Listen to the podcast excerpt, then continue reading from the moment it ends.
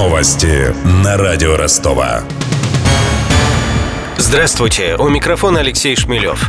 Рост цен на нефть не решит проблем в российской экономике. Об этом в Госдуме заявила глава Центробанка Эльвира Набиулина. По ее словам, повышение стоимости сырья создаст лишь иллюзию благополучия. Она добавила, что Россия должна стремиться к экономическому росту выше 2% в год. Также Набиулина заявила, что до конца года прогнозируется снижение инфляции.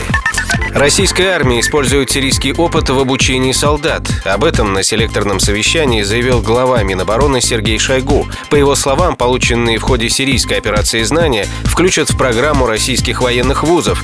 Министр также сообщил, что с декабря на юге России начала службу новая 150-я мотострелковая дивизия.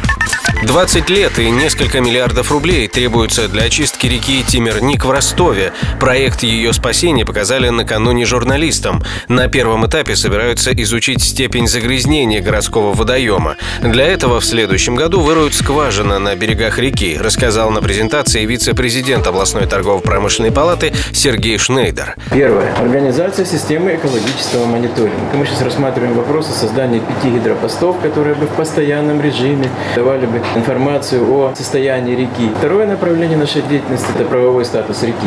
То есть это будет юридическое закрепление пространства за будущим линейным парком. И, наконец, третье направление – это направление, связанное с инвентаризацией всех источников загрязнения. На изучение состояния Темирнички потратят 40 миллионов рублей. О результатах исследований можно будет узнать на специальном сайте проекта. Его разработчика также выберут в следующем году. Очистить реку и привести в порядок ее берега пытаются с начала 2000-х, но безрезультатно, напомнила радио Ростова независимый эколог Ирина Черкашина. Возникла эта программа оздоровления, но она была брошена в 2007 году. То есть вот коллектор 68 ввели, и на этом все закончилось. В 2010 году была авария этого коллектора в районе Нансена, и все стоки, все опять потекли в Тимирник. У нее нет управленца, хотя есть МУП Тимирник, муниципальное унитарное предприятие, но такой единой политики по управлению рекой э, у нас нет.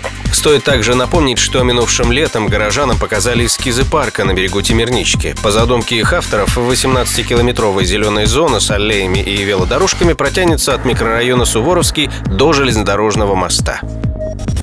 Афиша. Сцены из шекспировской трагедии «Кориолан» покажут сегодня в Ростовском театре Горького. Пьеса основана на античных жизнеописаниях древнеримского героя времен республики Гнея Марция Кориолана. Ростовчане поставили спектакль вместе с режиссерами из Греции и Венгрии. Увидеть Кориолана можно в 10 вечера на экспериментальной сцене театра Горького. А вот куда пойти на выходные, расскажет Мария Погребняк. Получить заряд новогоднего настроения в первую зимнюю субботу можно на рождественской ярмарке в парке революции. Там угостят выпечкой и глинтвейном, а заодно предложат купить вязаные шарфы, шапки и елочные игрушки. Потом предлагаем согреться кофе и посмотреть кино в циферблате на Соколова. В 2 часа дня покажут научную ленту «Счастливый фильм» о дизайнере, который пытается достичь счастья с помощью науки. А вечером советуем взбодриться и потрясти хайером на концерте хэви-метал группы «Эпидемия» в Бухаресте она исполнит свои старые хиты. Забудут эльфы с гномами вражду.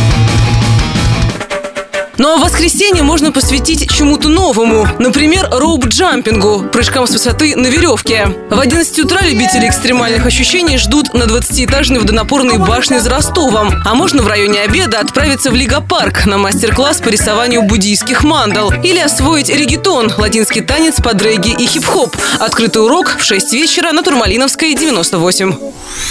Добавлю, сегодня в музее на Дмитровской откроется выставка ростовской художницы-путешественницы Надежды Добрыниной. Покажут три десятка акварелей с пейзажами русского севера.